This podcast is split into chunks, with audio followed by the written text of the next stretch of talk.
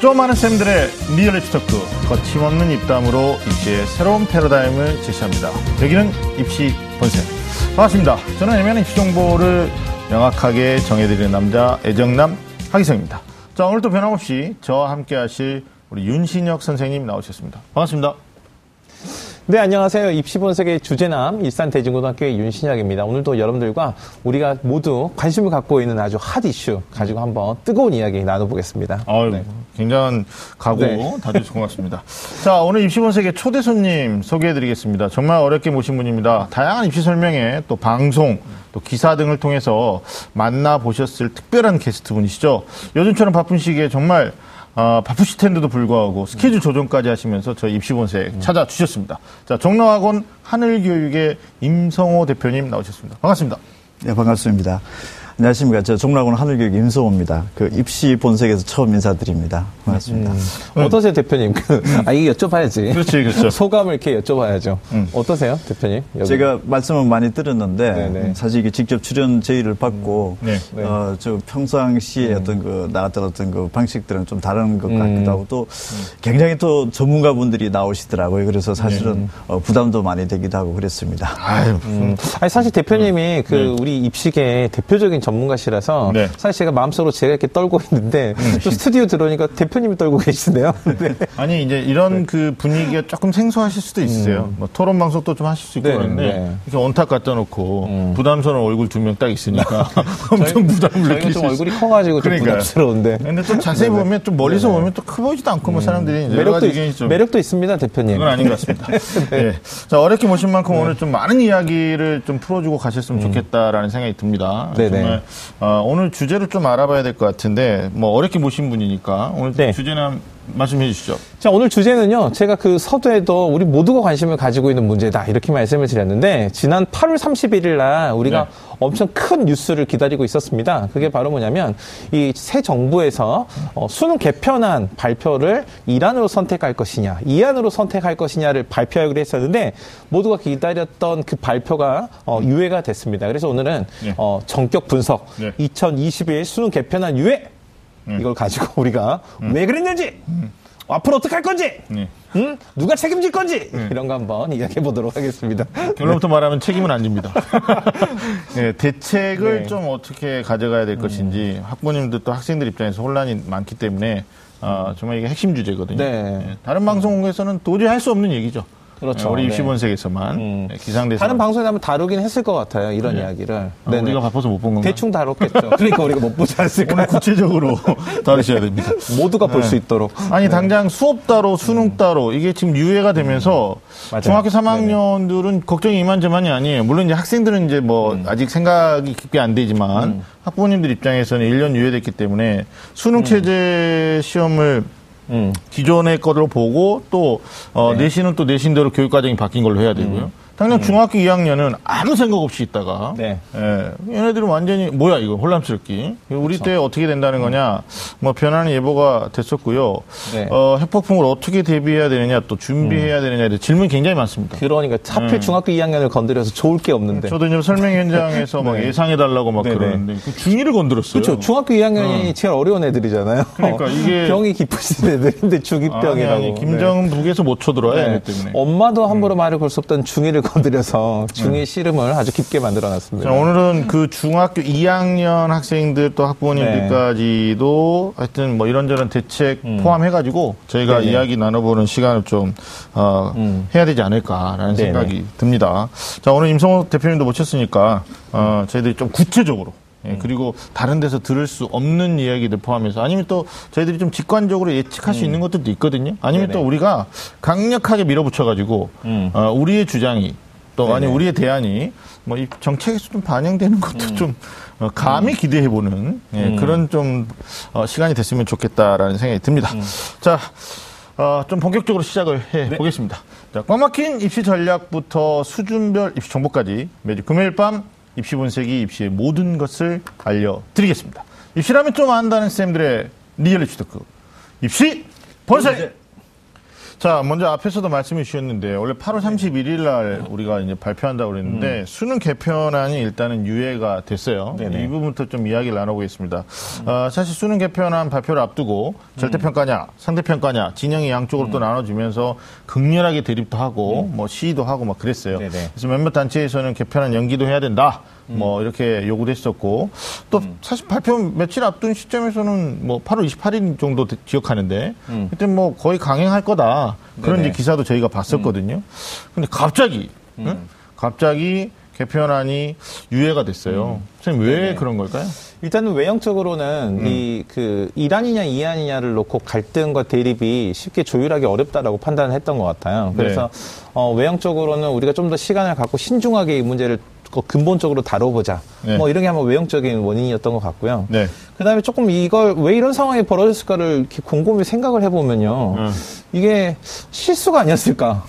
왜냐하면 음. 이게 사실 그 입시에서 이제 두 분 뭐 잘 아시겠지만 입시에서 사실 중심이 수능에서 어, 정시에서 수시로 옮겨가고 네. 전형 요소 중에서 수능에서 학생부로 옮겨간 게몇 년이 됐거든요. 네. 근데 마치 입시에서 중심에 수능이 있는 것처럼 음. 어, 입시 고민해 볼 건데 이 아이 좋아, 이 아이 좋아 이렇게 물어본 거란 말이에요. 네. 그래서 사실 문제의 본질에서 벗어난 화두를 던졌다. 음. 그래서 조금 음. 어, 이게 사실 근본적인 질문을 건드리지 못했다. 음. 이런 생각이 들고요. 네. 그다음에 또 한편으로는 또 아 이런 관점에서 생각해 보면 음.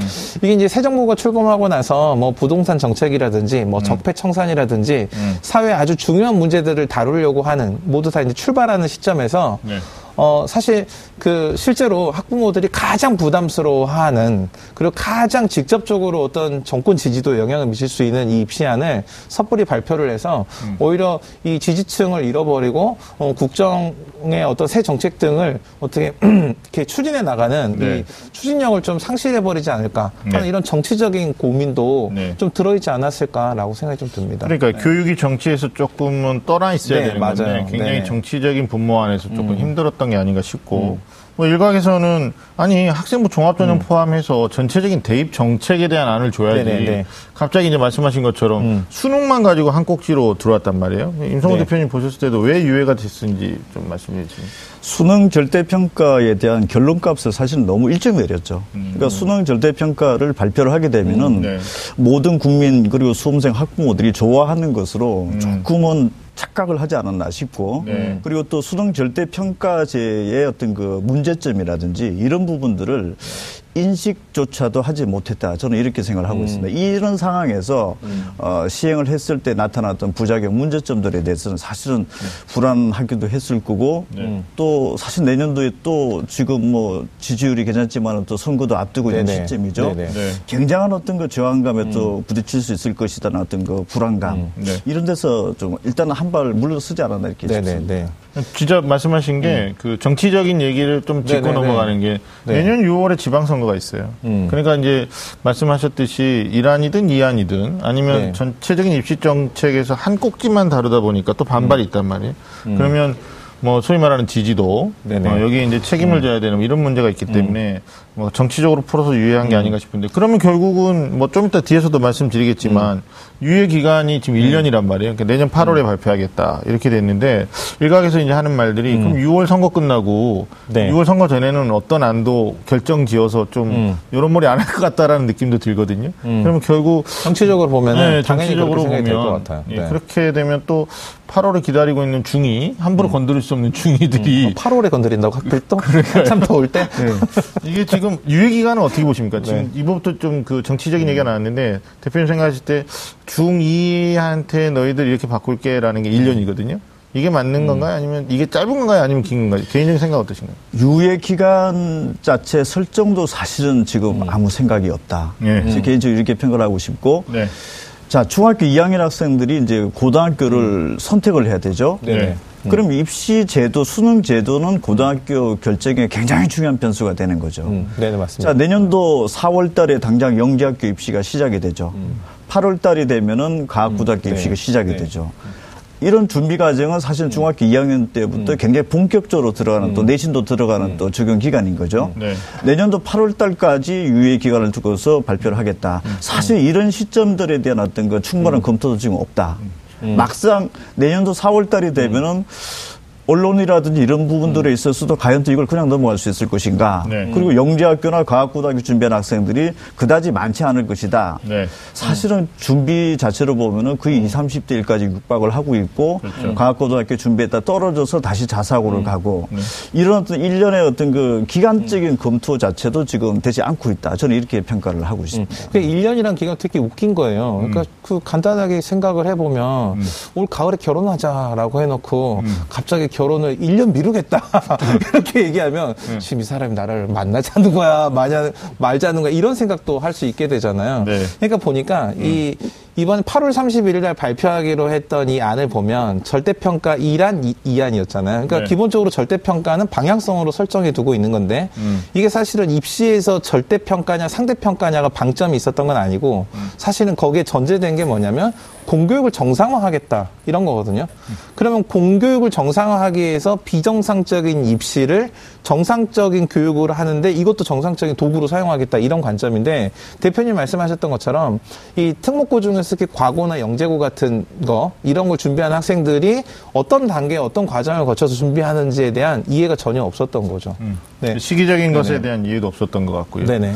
어, 음. 그러면 이제 뭐 1년을 일단 유예했다. 음. 뭐 어떤 안이 나올 것인가에 대한 기대를 하고 있는 부류도 있고요. 음. 뭐 똑같을 거다. 뭐 특별한 음. 수가 있겠느냐라는 건데 음. 어, 저는 이것도 한번 여쭤보고 싶은 게 지금 현장의 소리 우리가 좀 갖죠 뭐좀 전달해야 되는 뭐 책임도 네. 있다고 보는데 먼저 어떻습니까? 고등학교에 계시니까 음. 어, 뭐그 선생님한테 뭐 우리 동생이 중학교 2학년인데요. 뭐 이런 네, 네. 구체적으로 질문을 안 하겠지만 On. 네. 어, 공교육의 분위기는 좀 어떤 그러니까? 그 학교 현장에서는 사실 이제 그 우리가 수능 절대 평가만 가지고 얘기하는 게 아니라 뭐 EBS 연계율이라든지 연계를 하느냐 마느냐부터 시작해서 그다음에 네. 고교 학점제라든지 음. 고교 내신 절대 평가도 사실은 오래 전부터 노, 준비가 되고 또 논의가 됐지만 시행을 못 하고 계속 유예가 됐거든요. 네네.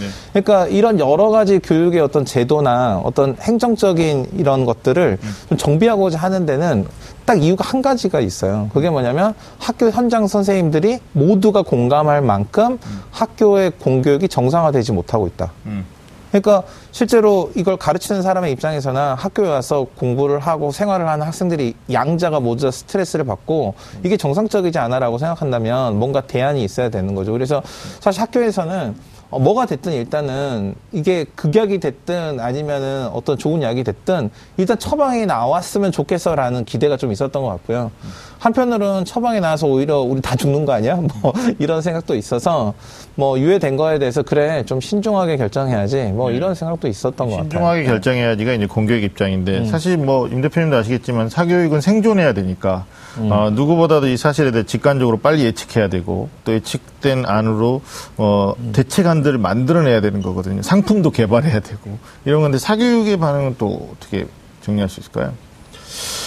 우선 고등학교 1학년 학생들부터 이게 영향이 왔었을 텐데 네. 어, 일단은 많이 뒤바뀌어진 거죠. 뭐 공통사회, 음. 공통과학이 나온다. 네. 그 통합사회, 통합과학이죠. 네. 이런 부분들이 나온다기 때문에 뭐 미리부터 준비를 해야 된다. 이런 학원들은 사실 광고를 너무 일찍 냈던 거죠. 그러니까 의미 없는 광고가 되어진 거고. 네. 그리고 또 네. 어, 절대평가가 된다, 상대평가가 된다. 사실은 둘 다 어떤 음. 선택지를 갖다 놓고서 아마 사교육계에서는 음. 두개 다 준비를 했을 겁니다. 네네. 사실 저도 개인적으로 음. 절대평가가 그 사교육이 유리합니까? 또는 뭐 상대평가가 유리합니까? 이런 많은 질문을 받아왔지만 사실은 음. 저 또한 21년 동안 음. 이쪽 분야에 있었지만은 네. 어느 것이 사교육에 유리한지는 사실 잘 모르겠어요. 음. 네. 근데 제 개인적인 어떤 그 생각을 하면은 저는 사실 절대평가가 어떻게 보면은 사교육에 좀더 오히려 더 좋다. 사실 이런 생각도 가지고 있어요. 있습니다. 음, 네. 왜냐하면 지금 수능 1등급이라든지 2등급 맞기가 굉장히 어렵습니다. 정말로 하늘의 별 따기 정도가 1등급, 음. 2등급이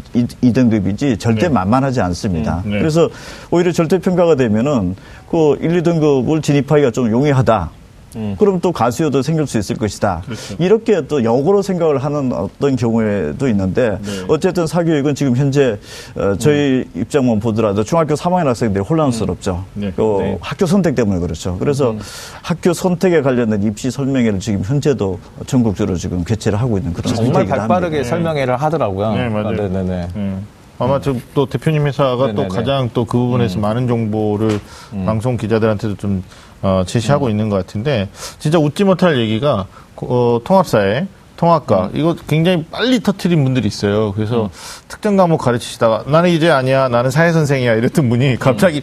이거 어떻게 해야 되나 음. 이래가지고 지금 굉장히 또 사교육도 어, 방향을 음. 잘못 잡으신 분도 없지 않아 있습니다만 어찌됐든 저희도 또 이제 현장에서 학부모님들 얘기를 좀 많이 듣거든요. 일단 중학교 3학년 어머님들 황당하다. 1년 음. 유예돼서. 그러나 한편으로 보면 어, 그냥 우리 아이들은 기존 수능 체제로 가니까 영어 절대평가고 한국사만 절대평가니까 괜찮다. 뭐 이런 이제 반응도 있으시고 어, 또 학종을 준비 이게 하고자 하는 학부모 입장에서는 수능은 과거 체제로 준비해야 되고 음. 또 내신은 이제 개정교육 과정 안에서 통합사회 통합과학으로 해야 되니까 사실 이제 통합사회 통합과학의 가장 큰 문제점이 뭐냐면 단위수가 기존에 뭐 아시지만 사회나 공통과학은 단위수가 이단위 내에서 이렇게 적은 단위수였거든요. 근데 음.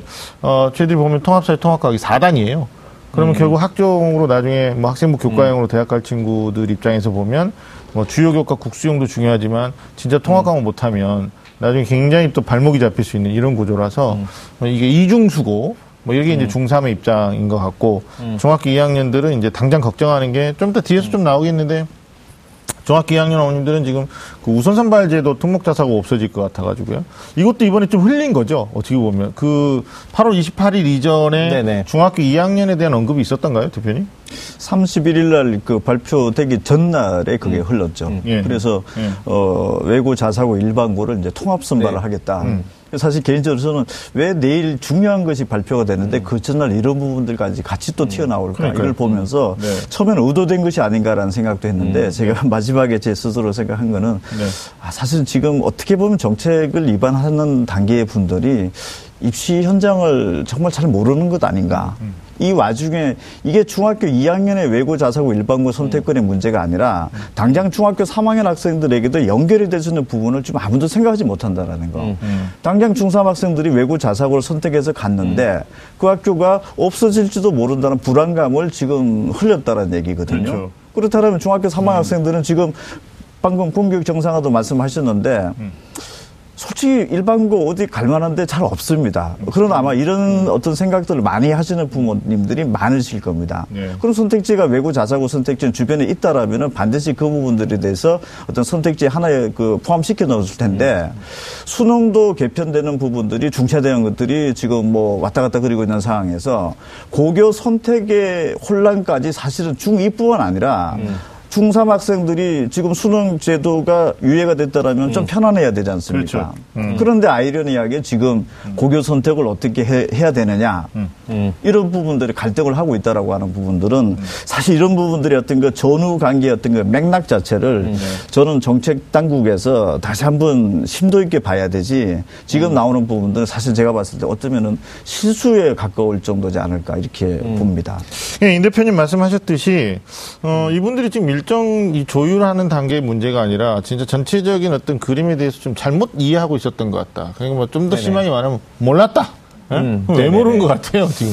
그러니까 일단은 이게 네. 새 정부가 가지고 있었던 그 교육의 방향성은 사실 쉽게 동의할 수 있거든요. 네. 그래서 이 새 정부가 이 교육 전문가들은 대거 영입을 하고 그리고 네. 교육의 근본적인 고민에 대한 생각은 있었는데 실제로 이걸 어떻게 적용하는지에 대한 과정에서 입시 전문가는 하나도 없었다. 음. 그래서 그동안 진행됐던 입시를 네. 어떻게 하나씩 실타래처럼 풀어 나갈지에 대한 건 없이 음. 그냥 마치 적폐를 청산하는 것처럼 음. 가위를 한번 딱 자르고 음. 새 출발할 수 있었다라고 음. 착각했던 것 같아요. 아 네. 입시 전문가. 네네. 우리한테 연락이 없었죠. 그렇죠. 음. 대표님 연락 받으셨나요 혹시? 연락 못 받으셨을 거예요. 받으셨나요 혹시?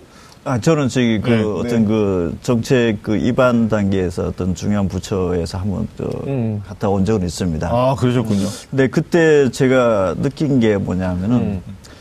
문제점을 내부적으로 지금 음. 인식 자체를 못하고 있다는 얘기를 음. 정확하게 제가 워딩을 들었습니다. 음. 그래서 그걸 보고 아, 이 부분은 굉장히 좀 심각한 문제일 수도 음. 있겠구나라는 걸 제가 느꼈고 음. 그리고 또 그 분들조차 내부에서 함부로 얘기하기가 좀 어렵다. 음. 이런 부분들까지 얘기를 들었는데 제가 이걸 종합적으로 봤을 때는 문제 인식 자체가 지금 제대로 되고 있지 않다. 네. 뭔가 어떤 그 풀어 나갈 수 있는 어떤 그 작동 시스템이 지금 뭔가 좀 문제가 있지 않느냐 이런 생각을 하게 됐습니다. 알겠습니다. 우리가 1년 있다가 발표할 것에 대한 예측도 좀 해야 되기 때문에 네네. 만약에 1안과 2안 중에 발표가 됐다면 결정이 음. 되어졌다면 전체적인 여론 대세는 이제 뭐 나와 있었는데 대표님 음. 생각하실 때는 이란 이안 중에 어떤 거였을까요? 만약 발표 그냥 음. 30일 하자 했으면. 이렇게 했던 게 뭐. 31일 날 발표를 하기 전 이틀 전에 이미 돌았죠 얘기가. 그러니까요. 네. 저도 뭐 사실 보도 자료까지 저한테도 뭐 들어올 정도까지 되던데. 네네. 그 전까지만 하더라도 이란이다 이란이다 갈라져 있더라고요. 네. 그래서 대체적으로 이란 쪽을 음. 생각을 하고 있다가 네. 뭐 그날 저녁부터 전날 저녁부터 갑자기 또 유해 어, 그 유해로 이제 음. 그 발표가 됐었는데 네. 사실 제가 제 개인적으로 봤을 때는 이란 쪽으로 가는 어떤 그 분위기지 않았느냐라고 음. 하는 생각은 제가 들었는데 과연 근데 저 개인적인 생각도 이란으로 갔을 때 과연 이거를 갈 수 있을 것인가. 음. 음. 그리고 제가 또 나중에 들은 얘기를 보면은 음. 월요일 날까지도 교과부에서는 그 이란이다라고 좀그 음. 지침을 좀 얘기를 할 수 있을 정도였는데 갑자기 월요일 날 밤에 바뀌었다. 네. 음. 이런 얘기를 어 제가 좀 뒤로서 들은 것도 네. 있는데 네. 아 사실 이게 유해 또한 굉장히 어 음. 졸속적으로 정해지지 않았나. 음. 유의 결정이 사실은 좀 깊이 있게 어떤 그 생각을 하고서 움직인 것이 아니라 네. 유의 결정 또한 굉장히 임박해서 음. 뭐 일단 뭐 피해보자 이런 쪽이 있지 않았나 이런 생각이 들 정도입니다. 저도 그런 음. 느낌이 있는 게 월요일이면 29일이거든요. 음. 근데 이제 어느 한쪽에 이제 내부에서도 이 정책을 지금 문재인 정부 쪽에서 지금 발표를 해줘야 되는데 내부에서도 대립각이 있었던 것 같아요. 그러니까 의견 통일이 안 되고, 그러니까 뭐 사회적 합의는 2차적인 문제고, 뭐 이런 어, 어떻게 할 것이냐, 뭐 학부모님들 뭐 특정 지어 가지고 그분들 모셔다가 어, 물어봤는데 뭐 심하게 얘기하시는 분들은 그분들 짜고 치는 거 아니냐. 뭐 실제로 여론이 현장의 소리가 들어가지 않고 있는 거 아니냐 이런 얘기도 있었는데 대립각이 내부에서도 있어가지고 그럼 이럴 바에는 그냥 우리가 우리가 우리 스스로 지금 어, 합치가 안 되니까 의견 일치가 안 되니까 그럼 유의하자 뭐 이렇게 간 수순이라는 얘기도 있고 그렇거든요. 처음부터 방법적인 면에서 이란과 음. 이안을 제시를 하면서 절충안이 없었다. 그렇죠. 근데 공청회는 또 할 이유가 없었죠. 음. 음. 공청회를 하면서 이란 이안 어떤 갈라지는 모습을 눈으로 확인하고 음. 그동안 이런 부분의 문제점들을 몰랐던 사람들조차도 음. 이 부분에 대한 새로운 인식을 하게 되었고 네. 절충안은 없다. 양자택일 중에 하나를 하겠다. 음.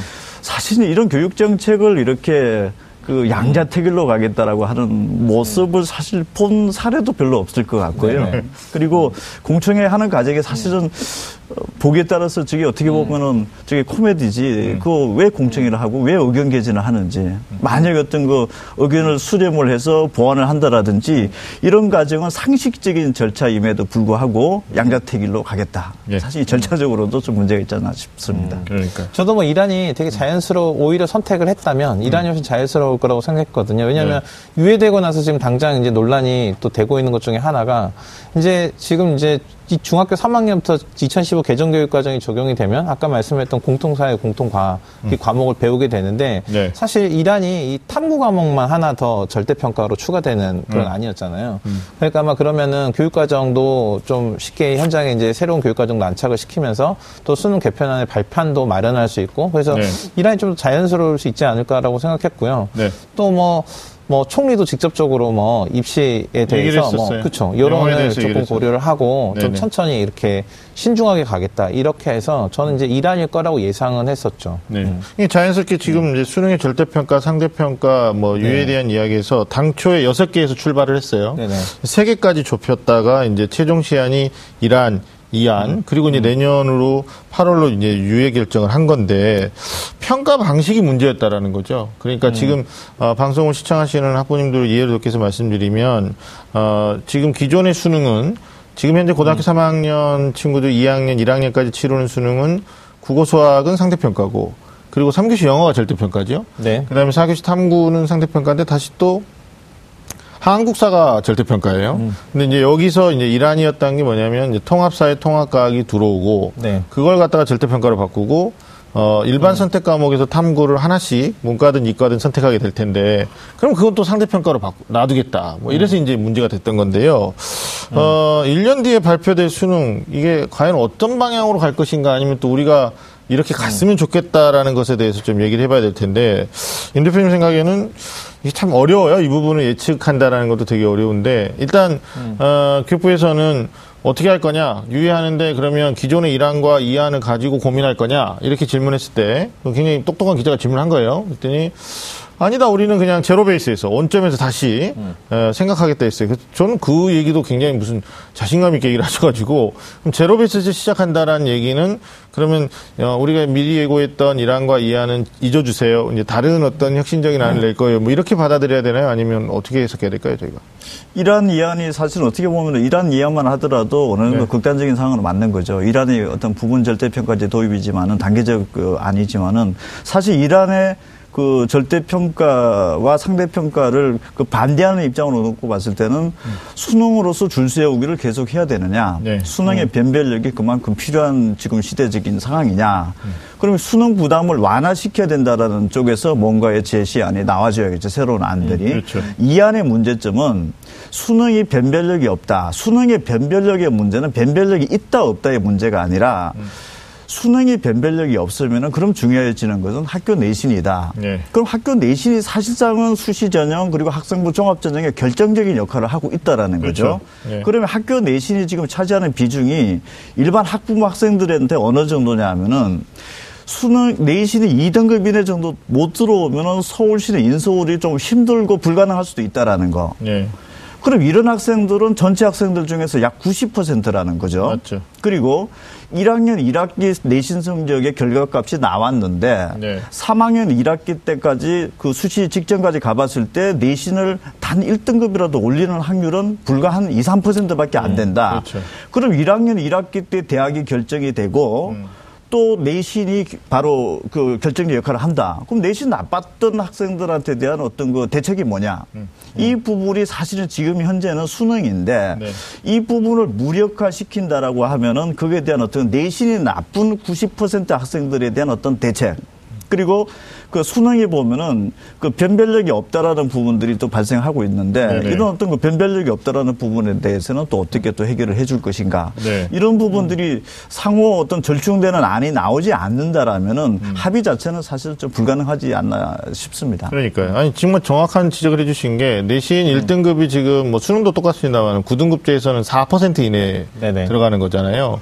근데 어, 서울권 주요 대학 또는 뭐 지방의 국립 대학도 마찬가지입니다만은 이제 뭐 우리가 메이저 학과 마이너 학과 우리가 한번 얘기도 한 적이 있어요. 근데 학생들이 중학교 입장에서 중학생인데 벌써 뭐 지방의 그 소위 어 부모님이 별로 안 좋아하는 뭐 경쟁력 없는 뭐 이런 표현이 좀 그렇습니다만 또 학과가 뭐 이렇게 전망이 뭐 이렇게 별로인 것 같은 것을 목표하지는 않거든요, 사실. 그러면 결국은 지금 이제 말씀 지적해 주신 것처럼 어, 수능 가지고만 얘기할 게 아니고 학생부를 가지고 이제 그 학부모님들이 그 오히려 더 사고력이 더 확장됐었던 것 같아요. 그럼 결국 음. 수능 개표는 어, 이 안으로 가면 다 절대평가인데 대학 입장에서는 네 수능을 믿을 수 없지 않느냐. 음. 그러면 또 다른 괴물 전형이 또 탄생되지 음. 않느냐. 소위 말하는 이제 어, 논술은 축소라는 음. 얘기가 나오니까 그럼 면접에 대한 또 부담을 안게 가는 이런 구조거든요. 그래서 음. 윤시영 선생님 이제 공교육 쪽에 계시니까 선생님들 어떠세요? 선생님들 입장에서는 학생들을 이제 케어해가지고 성적 만들어줘서 애들 대학을 보내야 되는 네. 이런 단계 작업들을 하고 계시는 건데 어, 음. 이 1년 뒤에 있을 수능 개편안이 어느 방향으로 좀 갔으면 좋겠다라는 뭐 개인적 의견 포함해서 말씀해 주시면 좋을 것 같은데. 음. 일단은 그 절대평가화하는 그동안 절대평가했던 과목들을 그 보면 어떤 과목을 절대평가했느냐를 음. 생각을 해보면 네. 이 절대평가의 방향을 일단 기본적으로 확인이 되거든요. 영어를 제일 먼저 절대평가했잖아요. 네. 이유가 뭐냐면 이게 학생들의 입시나 아니면 사교육에 대한 부담을 가장 높이는 과목이 영어였기 때문이거든요. 네. 그리고 수학 능력이 맨 처음에 94년에 도입이 됐을 때 이게 학력고사가 폐지가 되고 수학 능력으로 이렇게 시험이 제도가 바뀐 것은 사실은 이 대학에서 학업을 할 수 있는 기초 학업 능력으로서의 수학 능력이 검증 하는 시험이었던 거죠. 그러니까 1등부터 100등, 60만 명이면 1등부터 60만 등까지를 무의미하게 줄 세우기 해가지고 등수를 밝혀서 아이들을 심리적으로 부담 주고 고통스럽게 할 이유가 없다. 음. 이런 관점이었거든요. 음. 그래서 이 영어가 가장 큰 부담을 가지고 있고 또 글로벌 시대에서 공통된 기초 소양 과목이라는 인식 때문에 영어가 먼저 절대평가됐고 네. 한국사는 사실 그 국정교과서 이 발행하고 음. 한 맥을 같이 했지만 네. 국정교과서 발행은 폐지됐지만 한국사는 이걸 남아 있는 이유가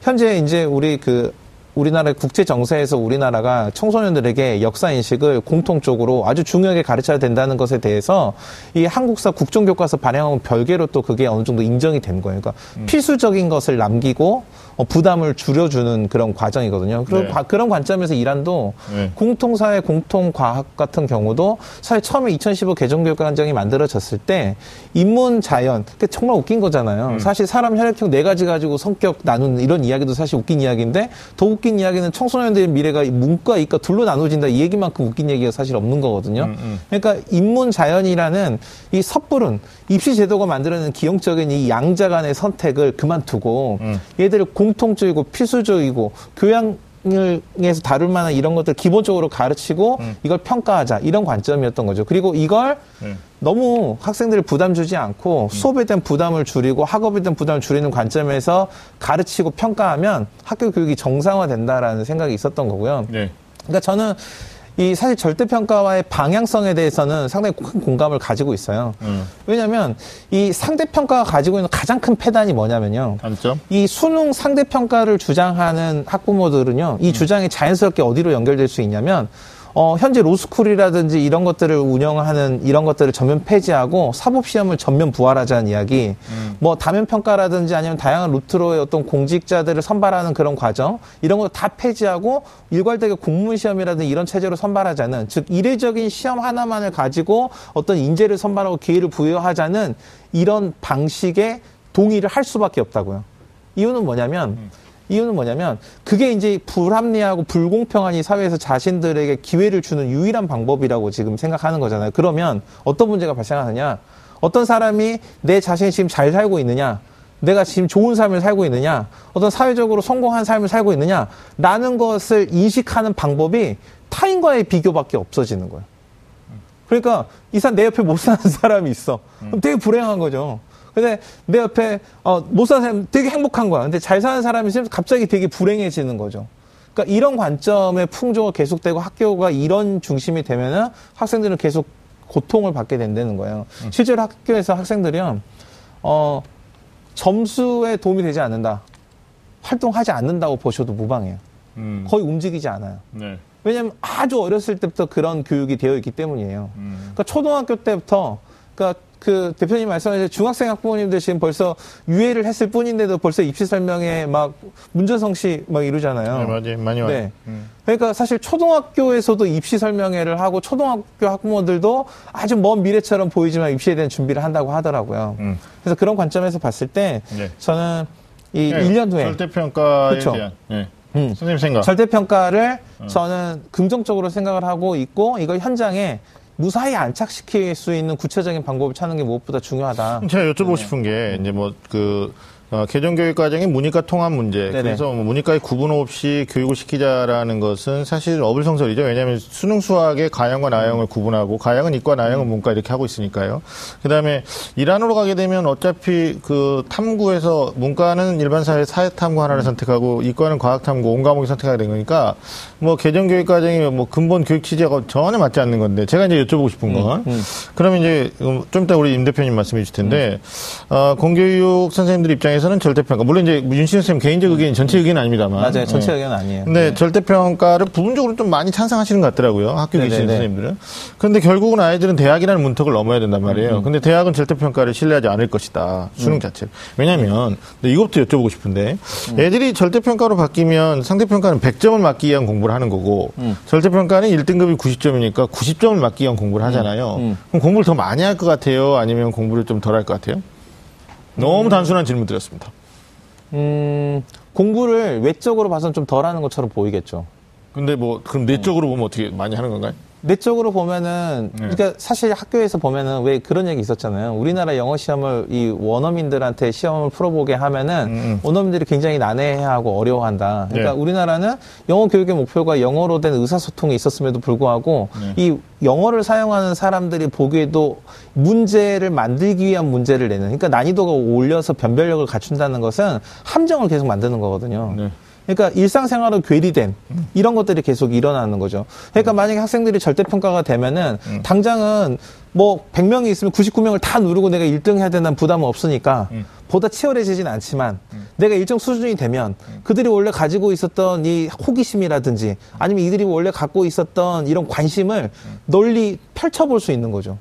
그런 관점에서 저는 훨씬 더 학생들이 외적으로 보면은 문제집은 문제는 한 문제를 더 풀지 덜 풀지 모르지만 음. 공부는 더 많이 하고 더 깊이 있게 할 수도 있다. 저는 예. 이렇게 생각하는 거예요. 네. 임 대표님한테 뭐 하시고 싶은 말씀 굉장히 많으신데 이 부분 음. 좀 맥락을 잡고 말씀드리는데 어, 공교에 계시는 선생님 또 일부에서 절대평가를 찬성하고 있거든요. 그럼 찬성하는 사람들은 이제 대학이 어떤 카드를 뽑을 것인가에 대한 예측도 하시면서 찬성하실 것 같은데 주변에서는 그래요. 뭐 분명히 아마 대학은 영어 수능 아, 수능이 절대평가로 가면 음. 또 다른 장치를 만들 거다. 뭐그 지존에 지금 보여주고 있는 서울대 면접이나 뭐 연고대 그 어, 소위 말하는 이제 심층 형태의 면접 이런 것들을 과연 공교육에서 대비해 줄 수 있느냐 학부모들은 전혀 아니다라고 생각하거든요. 대표님 사교 입장에서 어떻게 생각하세요? 대학에서 어떻게 이제 절대 평가가 되면 나올지에 대해서는 사실은 제가 봤을 때는 해마다 바뀔 겁니다. 그거는 음, 그러겠죠. 왜냐하면은 영어 절대평가제 음. 방금 말씀하셨는데 절대평가제의 핵심은 사실은 시험 출제 난이도입니다. 음. 2008학년 입시부터 영어를 쭉 봐보면은 음. 그 90점 넘는 학생이 문제가 쉽게 출제될 때는 11만 7천 명이 나왔습니다. 맞아요. 음. 어렵게 출제됐을 때는 2만 8천 명이 나옵니다. 음, 네. 어떻게 보면 현행 4% 1등급 맞기만큼 수준까지도 높여줄 수도 있습니다. 음. 지금 영어 절대평가제가 금년도 처음 시행이죠. 음. 지금 고3 학생들이 영어 절대평가제의 난이도가 어느 정도 있는지는 금년도 6월 달에 처음 알았습니다. 음. 평가원에서 시험을 본 거죠. 네. 불수능이었죠. 네. 음. 엊그저께 9월 달 평가 모의고사 또 봤죠. 네. 영어 어렵다고 그랬죠. 네. 그러면 수험생 입장에서 영어 절대평가제가 되면서 수험 부담이 완화돼야 되지 않습니까? 맞죠. 불수능 상황에서 영어 음. 절대평가제를 대비하고 있는 거죠, 지금. 네. 그리고 이게 만약에 음. 본수능에서는 쉽다, 어렵다 또 음. 추측성 그 예측들이 나오는데 만약에 쉽다라고 또 간주를 해봅시다. 네. 음. 부담은 완화됐습니다. 음. 뭐하러 그 시험을 봅니까? 그래. 잘 봐도 어떤 자기한테 혜택도 음. 없고 네. 시험은 열심히 해서 그럼 뭐 운에 달려 있는 거죠. 음. 출제자가 또 어떻게 또 했느냐 음. 또는 현재 학년 단계에서 애들의 수준이 어느 정도냐 이런 부분들이 매년 달라지기 때문에 대학 입장에서는 어떻게 보면 적용하고 싶은 애도 있고 음. 어떤 애는 전혀 적용하고 싶지 않은 애들이 있겠죠. 네. 음. 이런 부분들이 사실은 문제라는 거죠. 음. 그리고 문이과 통합에 대해서 잠깐만 제가 말씀드리자면은 네, 네. 이 학생이 초등학교 5학년 때부터 문이과 통합 교육 과정에 대해서 큰 기대를 했었죠. 음. 수학, 과학 좀 못하더라도 의대 갈 수 있고 이과 갈 수 있다. 그렇죠. 자, 지금 현재 대학은 문과, 이과 5대5로 뽑고 있습니다. 음. 수능 수험장에서는 한 53%가 문과고 이과가 한 47%입니다. 네. 이과로 가기, 가고 싶지만 못 가는 이유가 수학이라든지 음. 과학적인 부담 때문에 그럴 겁니다. 맞습니다. 그리고 지금 현재 이과 대세죠. 문과 네. 가면 취업이 안 된다라고 자꾸 그러니까. 맞아요. 자, 그러면 이런 상황에서 무턱대고 문이과 통합을 해서 문이과 통합의 핵심은 수학 시험 문제지겠죠. 네. 문과용으로 출제하느냐, 이과용으로 출제하느냐. 상식적으로 문과형으로 출제를 해야 문이과 통합이 맞다고 얘기하겠죠. 그렇죠. 이과형으로 출제를 하게 되면 수험 부담이 생기는 것이기 때문에. 음, 네, 그럼 이 수험생들은 음. 대학을 진학을 할 때 문과로 가겠습니까? 이과로 가겠습니까? 당연히 이과로 쏠리겠죠. 네. 아마 의대 경쟁률은 거의 수백 대 1까지 올라가게 될 테고 네. 문과는 기피 현상이 벌어지겠죠. 그럼 문과에서 비인기학과는 미달 사태까지 벌어지겠죠. 네. 이런 부분들이 문이과 통합에 앞서 대학들과 어떤 충분한 어떤 그 음. 어떤 합의라든지 해결 이런 부분들이 된 상태에서 음. 이게 이런 것들이 나와줘야 되지. 대학은 문과 이과 구분이 네. 돼 있는데 음. 교재만 바뀌어지면 모든 것이 해결될 음. 것이다라고 하는 것들 또한 저도 좀 섣부르지 않나 이런 생각이 듭니다. 그것도 코미디예요 어떻게 보면. 예. 음. 지금 정확한 지적을 해주신 게 음. 아니 진짜 현장 가면 학부모님들이 뭐라 하시냐면 아니 문이과 통합이 되면 대학이 계열 구분하지 않고 뽑는 거 아니냐. 그래서 음. 들어가서 본인이 1학년 때 교양 과목 공부하고 2학년 때 전공 선택하는 거 아니냐 이렇게 오해하시는 어떻게 보면 합리적인 예측을 하시는 건데 우리나라 대학 가운데 계열 구분 없이 뽑는 유일한 대학이 한동대밖에 없어요.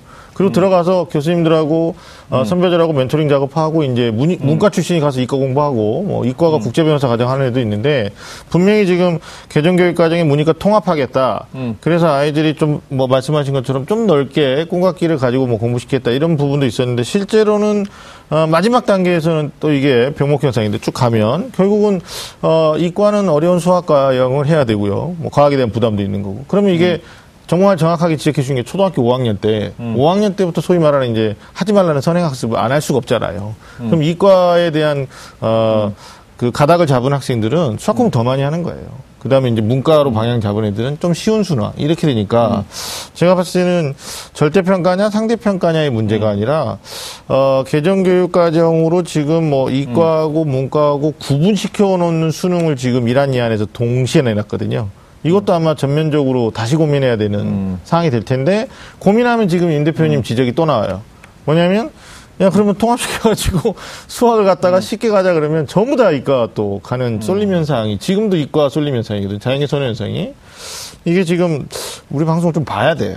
음. 정부에서. 근데 이게 음. 문이과 통합과정에 대해서 좀 오해하고 싶, 오해하고 계신 부분이 뭐냐면 네. 문이과 통합과정이라고 해서 고등학교 교육과정 전체를 전부 다 하나로 만드는 게 아니에요. 음. 그러니까 일반적으로 공통 교과가 있고요. 그다음에 네. 일반 선택 교과가 있고 진로 선택 교과가 있는 거죠. 네. 그러면 학생들이 지금은 인문 자연 해가지고 나눠지는 게 진로 선택 과목까지 가면은 보통 음. 한과라든지 전공 적합성까지가 드러나는 선택이 이루어지는 거예요. 음. 근데 이게 사실은 이상적인 모델이긴 하, 이, 이 모델이지만 학교에서 현재는 현재는 교육과정 을 학생 개개인에 맞춰 다 운영하는 건 사실 쉽지 않아요. 그래서 도입 예정되고 고민하고 있는 게 고교 학점제라든지 음. 그러면은 학교에서 필수 이수 단위로 공부해야 될 것들이 한 어, 가장 이상적으로 저는 생각하면 반토막 난다. 음. 그럼 얘가 다른 학교에 개설되어 있는 교육과정이나 과목들, 대학에서 개설된 과목이나 프로그램들, 음. 그리고 사교육 시장 에서 양질로 운영되는 프로그램 이런 것들도 일정 부분 허가가 되면은 봐서 학점으로 인정받을 수 있는 거죠. 음. 그 수능이 그러니까 어떻게 되는 거냐면 수능이 절대 평가가 된다는 것은 수능에 의존해서만 입시를 결정짓겠다 이게 아닌 거고요. 네. 수능을 대학에서 학업을 수행할 수 있는 기초 학력으로만 평가하겠다는 거예요. 음. 네. 그리고 나면 이제 그 대표님 말씀하신 것처럼 그러면 이제 저는 어떤 예상을 하냐면 그렇다고 그러면 결국은 내신도 만약에 절대평가가 되고 수능도 절대, 절대 평가가 되면 변별력은 도대체 어디서 찾을 거야. 음. 이런 문제가 되잖아요. 그래서 음. 우려하는 사람들이 그럼 결국은 대학이 각각 제각각 다 대학별 고사 음. 실시할 거 아니야. 네. 그러면 지금보다 부작용이 훨씬 커지겠지. 네네. 네. 이렇게 얘기가 되는 거죠. 근데 이 전제가 뭐냐면 음. 대전제가 뭐냐면 우리가 지금과 마찬가지로 계속 교육의 종착역이 입시라고 생각하는 관점이면 이건 엄청나게 큰 혼란을 불러오고 우리에게 절망적인 미래를 안겨줘요. 그러니까 저는 이렇게 생각해요. 그러니까 사교육에 있으신 분들은 사교육에 있으신 분들은 학생들을 교육할 때 애들 손을 잡고 대학 문에 딱 넣어주면 교육이 사실은 끝나는 거죠. 음. 근데 사실 교육은 이렇지 않거든요. 교육은 애들이 대학 문에 딱 들어 넣어주면 안녕 이제 네 삶을 살아 이러지 않아요. 얘가 잘 크는지 잘 사는지 학교로 다시 돌아오고 이랬을 때 그런 것까지 고민하면서 하는 게 사실은 저는 근본적인 교육이라고 생각해요. 음. 그러니까 그런 관점에서 입시가 입시가 입시 하나만 놓고 고민을 하고 입시 하나만 놓고 효율성을 따지면 안 된다는 얘기인 거죠. 음. 응. 아니, 그러니까 아니 물론 이제 이게 네네. 위험한 말이에요. 사교육은 뭐 그냥 너희들이 대학만 넣어줄게. 아니 그게 아니에요. 그 얘기가 아니고 네. 오해하시 그 그렇게 네. 오해하시라 드릴 말씀이 발언으로 이게 발언은 어, 아니고 연락 올지도 몰라. 그게 네. 아니고 왜냐하면 보여주는 역할이 거예요. 그렇다는 거예요. 네. 역할이. 네. 그러니까 왜냐하면 지금 뭐 대표님이나 우리 선생님이나 뭐 다 애들의 이제 물론 개인적으로는 그런 관계가 유지되고 이럴 수 있잖아요. 근데 그런 개인적인 관계가 아니고 이 시스템 내에서의 역할만 딱 기계적으로 우리가 생각을 해봤을 때 그렇다는 거예요. 아니, 그럼 좀, 조금만 좁혀볼게요. 네네. 그, 지금 이제 음. 주제가 뭐였냐면, 이제 수능에서의 절대평가, 상대평가. 네네. 여기에서 이제 문제점이 양쪽에서 다 이렇게 양산되고 있는데, 이걸 어떻게 유예되는 1년 후에 우리가 어떤 걸 기대해 봐야 될 것이냐에 대해서 음. 조금 이제 초점이 있는 거거든요. 근데 이제 말씀하신 것처럼 내신의 절대평가는 고교학점 이수제를 위해서 절대적으로 필요한 얘기인데 이제 거기까지 가면 이제 나중에 이제 특목고 자사고는 어떻게 할 거냐 여기까지 이어지는 거니까 지금 당장은 이번 어, 파트에서 수능에 대한 것만 그럼 수능에 어, 지금 1안과 2안이 나왔는데 부분적 절대평가, 전면 절대평가 이거였단 말이에요. 근데 1년 있다가 그럼 이렇게 합시다. 우리가 기대하는 여기 이제 뭐 공교육 음. 계시고 어, 사교육 계시니까 음. 우리가 기대하는 만약에 수능의 개편은 어느 방향으로 가는 게 맞겠느냐 음. 문제점 포함해서 대표님도 한번 얘기를 해주시죠. 현재 수능을 보자면은 음. 그 사탐 같은 과목에서 무슨 과목을 선택을 했느냐 지금 상대평가 체제합니다. 음. 네 유불리가 달라집니다.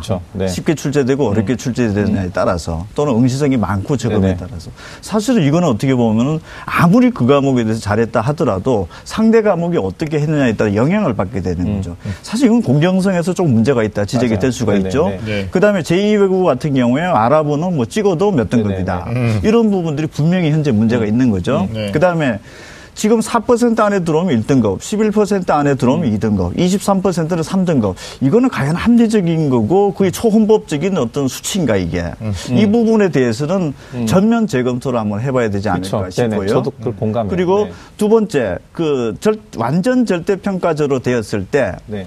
저는 절대평가제를 했을 때 이게 패스 패스냐 또는 뭐 페일이냐 이런 음. 형태 어떤 그 저기 자격고사 정도로 본, 놓고 본다라면은 네. 저는 전체적으로 거의 60만 명에 가까운 학생들이 하루아침에 그 시험을 보러 왜 가는지 사실 저는 잘 모르겠어요. 목적성이 상실되죠. 그 시험 자체가 음. 음.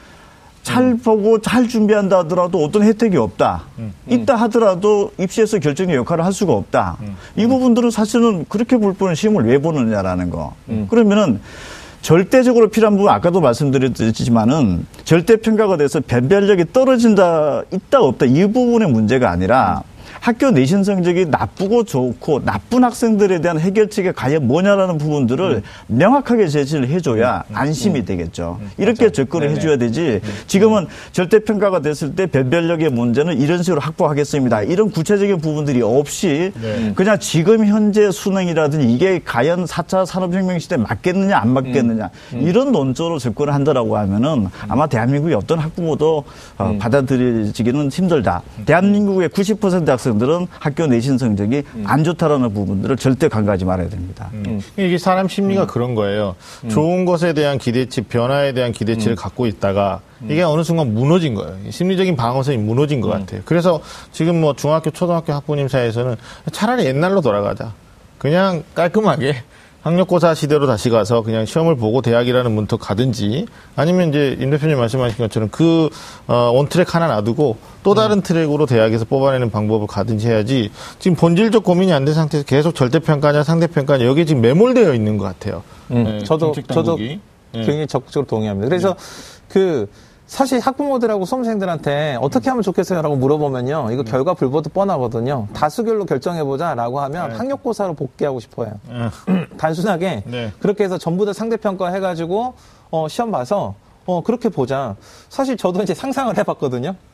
음. 절대평가 말고 상대평가를 전면 도입하면 입시가 어떻게 가능할까 한번 혼자 상상을 해봤는데 뭐 가능할 것 같더라고요. 음. 그래서 전부 다 뭐 동점자 처리 기준을 아주 디테일하게 만들어가지고 뭐 음. 생일이나 뭐 이런 거까지 따져가지고 뭐 동점 처리 만들어가지고 1등부터 60만 명, 60만 등까지를 다 결정을 하고 네. 시험을 먼저 보는 거죠. 네. 그 지원은 어, 뭐, 대학별 고사 전형이나 뭐 이런 다른 뭐 면접이나 소개서나 이런 거 하지 말고 네. 수능 하나만 갖고 딱 하면은 뭐 애들 접수를 원서를 한 30개든 40개든 100개든 마음껏 쓸 수 있도록 하면은 네. 사실은 그동안 서열화된 대학이나 학과의 선호도를 네. 가지고 우리가 흔히 보는 배치표 상에 있는 그 데이터로 수험생들이 대부분 수렴이 될 것 같아요. 네. 어, 그렇게 하면 어, 학생 학부모들도 뭐 크게 부담스럽지 않고 한 번에 시험만 잘 준비하면 되지 않을까 이런 것도 가능하겠네 이런 상상해봤거든요. 네, 상상이죠. 상상인데 음. 사실은 절대 평가를 극단적으로 실시를 하겠다라고 하면 아니 상대 평가를 극단적으로 간다라고 하면 음. 그 지점까지 생각해 볼 수 있을 것 같아요. 하여튼 뭐 이야기 나온 네네. 것에 대한 뭐 중간 뭐 결론까지는 좀 그런데 좀 정리를 해드리면 정리. 그러니까 저 이제 이 어, 상상의 끝이 뭐였냐면 네, 네. 그럼 과연 이건 정, 올바른 거냐? 우리가 음. 할수 있는 이게 최선의 선택이냐? 음. 이거에 대한 의문이 드는 거죠. 아니 학생들에게 네네. 적어도 이것만큼 네. 주지 않았으면 좋겠어요. 그러니까 결국은 교육의 본질에 음. 접근하는 거 뭐 우리가 좀 조금 더 철학적으로 가야 되는 거 음. 이거는 차치하고 초등학교 과정부터 아이들이 정말 힘들게 공부한단 말이에요. 쉬지 음. 않고 쉬지 못하고 많이 놀지도 못하고. 뭐. 저는 그게 안타고 초등학생이 왜 아니, 힘들게 그러니까, 공부해? 그러니까 이제 네. 지금 현재 위에 대학 구조가 그렇게 돼 있어요. 그러니까, 그러니까 이거 본질 을 네네. 바꾸지 않고 네. 평가 방식만 가지고 얘기하는 건데 어, 결국은 경쟁 구조 안에서 살 수밖에 없는 지금 이 교육의 패러다임인데 이게 결국은 나중에 가가지고 이게 억울한 거예요 아이들이. 저는 뭐 절대평가냐 상대평가냐의 정책 결정을 할때 음. 아마 어느 순간부터 이제 아이들이 그 기성세대에 대한 불만과 사회의 음. 불신이 야기됐던 거. 그래서 아니 우리 열심히 해도 안 돼. 이런 것들이 뭐였냐면 어, 소위 말하는 노력의 서열이 뒤바뀌어 버리는 이런 구조가 뭐 수시에서도 일어났었고요. 심지어 음. 뭐 학생부 종합 전형 때문에 그런 일들이 많았지 않습니까? 심지어 뭐 선풍기 전형이다 이런 얘기도 음. 있었고. 근데 수능이 절대 평가로 되면 아마 수혜자도 있을 거고요. 아마 피해자가 더 많지 않을까라는 생각. 음. 그래서 아이들이 절대 그그 절대평가를 지금 뭐 몸으로 체험하지 못했기 때문에 음. 뭐 국민들한테 음. 물어본다고 그랬는데 저는 국민들한테 먼저 물어보기 전에 해야 될 게 있어요. 개념 이해를 시켜야 돼요. 음. 지금 저희 주변에 중학교, 초등학교 학부모님 굉장히 많으시거든요. 음. 아, 나름대로 어, 지성인들이세요. 대학교까지 다 받으시고 음. 뭐 심지어는 석박사까지 하신 분들인데 본인의 문제가 아니니까 잘 몰라요. 근데 이분들한테 손들어 그러면 그냥 뭐 절대평가가 좋은 거 아니야 이렇게 갈 수도 있는 거고요. 아니면 누구 얘기 들으면 상대평가가 좋은 거 아니야 이렇게 갈 수도 있는 거기 때문에 저는 본질 어, 제가 만약에 음. 감히 어, 애매한 걸 정해준다 한다면 음. 어, 애들의 노력의 서열이 바뀌지 않았으면 좋겠다. 그러니까 내가 노력하면 이건 음. 반드시 어, 보상을 음. 받는다. 어떤 대가를 내가 받는다 이런 게 있어야 된다. 이게 교육이 저는 저는 거기서 한 걸음만 더 나갔으면 좋겠어요. 그러니까 네. 본질 음. 이게 사실 본질 딱 이렇게 정의하셔가지고 됐다 오늘 할 얘기 다 했다 이런 이런 생각이 들었는데 사실 그래요. 네. 어떤 아이가 음. 노력해요. 노력한다고 해서 반드시 달리기 1등해요? 음. 그건 아니거든요. 음. 그러면 달리기 1등 못했으니까 너의 노력은 물거품이고 수포로 돌아간 거야? 그건 아닌 거예요. 그러니까 아이들이 어 노력을 했어요. 노력을 했지만 달리기 1등은 못했어요. 하지만 난 잘했어. 저는 이게 교육이라고 생각해요. 음. 그러니까 입시와 교육의 차이는 어, 이런 관점이라고 전 좀 생각하거든요. 그래서 음. 본질이라고 말씀하셨는데, 그래서 음. 우리 모두가 그런 관점에서, 삶의 관점에서, 그러니까 교육의 본질의 관점에서 고민을 해서 고민을 해야 되고, 이 음. 수능 개편안도 예. 입시 종합 대책이라는 이름을 달고 나오든, 음. 교육 종합 대책이라는 이름을 달고 나오든, 음.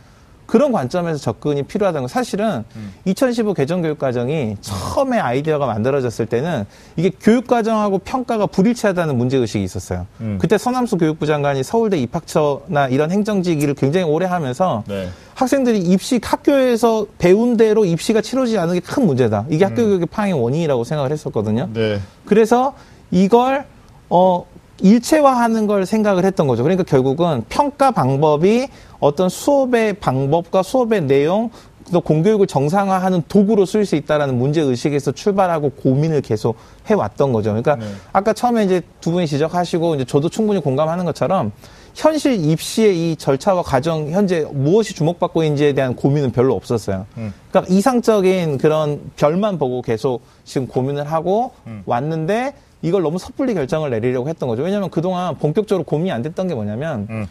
이 우리가 보통 국민교육이라고 해서 국민 국민교육 국민교육이잖아요. 국가교육이잖아요. 음. 이 국가교육과정을 만들어 가지고 이 교육하는 교육이 보통은 보편적인 교육이 있었어요. 음. 70년대 80년대까지는 사실은 국민을 만드는 교육이었죠. 나라에 충성하고 애국하고 국가를 위해서 뭔가 헌신하고 그랬다가 이게 보통 모든 사람이 보편적으로 받는 교육이 됐다가 이게 두 개의 정권을 거치면서 이 모든 보통의 사람을 만드는 교육에서 인재를 키우는 교육이 됐어요. 그래서 두 개의 정권에서 교육에서 가장 많이 쓰였던 말이 뭐냐면 인재 인재 육성, 인재 육성, 인재 육성이었단 말이에요. 음. 리더, 리더, 인재, 인재 이거였어요. 그러니까 우수한 애들을 뽑아서 수월성 교육을 하는 게 굉장히 중요했죠. 그래서 그때 특목고, 과고, 자사고 이런 것들이 다 만들어진 게이 음. 10년 동안 이렇게 된 거예요. 음. 근데 이렇게 했더니 이렇게 했더니 애들이 승리하고 결과에만 너무 집착하는 현상이 일어난 거 이게 감당이 안 되는 거예요 지금 사회 맞습니다. 전체적으로 음, 그리고 입시는 음. 입시대로 너무 과열화돼 가지고 음. 이걸 만들어 놓은 사람들조차도 이 해법을 쉽게 찾지 못하는 상태가 돼버린 거죠 음. 음. 알겠습니다 아니 아니 음. 자 우리가 너무 흥분하면 안 돼요 흥분하면 안 되고. 아, 좀 가라앉혀야겠다. 자, 자, 가라앉혀. 일단 뭐, 임 대표님도 네. 아시겠습니다. 2017년 9월부터 고교나 대학이나 네. 학부모나 또는 이제 각 분야의 정부 또 전문가들이 참여하는 대입 정책 포럼을 구성하겠다. 이 얘기 나왔어요. 음. 근데 이제 우리가 사전에 우리가 포럼을 하고 있는 거야, 지금. 근데 어, 우리도 의견을 뭐 좁힌다, 안 좁힌다는 음. 뭐 이렇게 좀 괜찮아요. 난성으로 다 얘기해 보는 건 좋은 것 같은데. 아니, 이게 지금 얘기를 좀 좁히자고요. 그래서 좁혀서 어, 절대평가냐 상대평가냐 얘기가 한번 나왔고 이란이냐 이안이가 나왔는데 혹시 제가 지금 좀 음, 주제에서 벗어나는 질문을 드릴 수도 있는 건데요. 아예 개편 자체가 무산될 수도 있는 건가요? 어떻게 대표님 어떻게 생각하시나요? 수능에 수능 자체를 없앨 수는 없을 것이고 시스템에서 그냥 그냥, 그냥 개편안 안 하고 상대평가로 그냥 가겠다 뭐 이럴 수도 있는 건가요? 어떤 그 모 언론사 그 논설위원께서 그 얘기를 음. 하시더라고요. 네. 영어도 상대평가제로 다시 복귀시켜야 되는 것 음. 아니냐. 네. 음. 원점에서 다시 다 돌려놓고 음. 시작을 하는 게 가장 정답이지 않느냐. 음. 이런 부분들을 어, 제기를 하시더라고요. 네. 모든 어떤 그 이제는 그 문헌은 좀 열어놔야 되지 않을까 싶고 네. 그리고 접근 방식이 이제는 좀 구체적이어야 된다라는 거. 음. 지금 중학교 3학년에서 고등학교 1학년 올라가는 학부모들한테 제일 필요로 하는 거는 음. 교육 과정이 새롭게 들어와서 그 교재가 음. 질이 어떻다 안 좋다라는 음. 거는 사실은 관심이 별로 없을 겁니다. 어떤 네. 학부모가 학교 교재를 보고 참 음. 옛날보다 교재 좋아졌다라고 생각하는 사람은 없다라는 거죠. 이 교과서 단원이 학교 내신이 대학 입시에 반영되는 과목이냐 아니냐. 음. 이 학교에서 배우는 교과목 자체가 수능 시험에서 출제되느냐 안 되느냐. 이 부분들을 명확하게 선을 그어주는 것이 가장 시급한 과제인데 네. 교육 과정이 어, 뭐, 문이과 통합이고, 지금 학생들은 고등학교에 가서 문과, 이과 통합된 것을 배우고 싶은 희망도 없습니다. 그게 음. 최종 단계가 아니기 때문에. 맞습니다. 그래서 입시라고 하는 부분들을 떼어놓고서 절대 생각을 하면 안 되고, 음. 고등학교 과정이 최종 종착역이 아니다라는 거죠. 음. 어느 대학을 가느냐, 어느 학과를 가느냐의 문제인 것이지 고등학교 과정에서 문이과를 왜 구분해서 공부를 해야 될까 이런 부분들을 고민하지는 않는다라는 거죠. 그래서 교과서가 새롭게 적용이 되면은 내신은 어떻게 명확하게 선을 그어줘야 되고 음. 수능에서 유예가 됐는데 아직까지 중3 학생들한테 음. 새로운 교과서와 수능은 불일치라는 지금 단어가 나가고 음. 있죠. 음. 그냥 그 네. 자체가 혼란스럽다라는 거예요. 그렇죠. 도대체 바뀐 교과서가 뭐지? 그리고 음. 수능에서는 옛날 방식이라고 하는데 그럼 수능 공부하고 교과서 공부를 따로 해야 되는 건가? 이 말 자체가 벌써 혼란스럽고 이것 때문에 입시 설명회가 지금 진행이 되고 있는 거죠. 그러면은 수능 시험의 과목 이런 부분들을 또 그 중3한테 적용되는 건 내년도 2월 달에 또 발표를 음. 한다라고 하고 있다라는 거죠. 네. 이 자체가 지금 궁금한 것이 무엇인지를 좀 본질적으로 좀 이제는 알아야 되고 음. 문제점에 대한 어떤 쟁점에 대한 어떤 그 음. 토론도 쟁점에서 구체적으로 시작을 해야 된다라는 것을 꼭 음. 지적을 하고 싶습니다. 그렇죠. 음. 쟁점의 본질 그거 들어가야 되는데 그러니까 음. 뭐 EBS 연계율 부분도 이란에서는 축소 폐지하겠다. 뭐 이하는 연계를 하되 뭔가 대대적인 손을 봐야 되겠다 이런 얘기가 나왔었어요. 그리고 어 실제로 지금 중학교 3학년까지는 현행 체제로 가고요. 음. 중학교 2학년부터는 또 체제를 바꾼다. 이러면 이제 재수생이 문제가 음. 되는 거거든요. 그러면 뭐 교과서부터 해가지고 어, 전혀 다른 이제 패러다임에서 어, 음. 공부를 시작했던 아이들과 경쟁해야 되는 구조기 때문에 그럼 결국 자연스럽게 어, 수능 개편 안에서 결국 교육 개편 여기까지 이어지는 것 같아요. 오늘 방송 좋았나요? 방송에 대한 응원 이렇게 표현해주세요. 다운로드하기, 댓글 달기, 구독하기, 하트 주기. 더 좋은 방송을 위해 응원해주세요. 다운로드하기, 댓글 달기, 구독하기, 하트 주기. 기억하셨죠?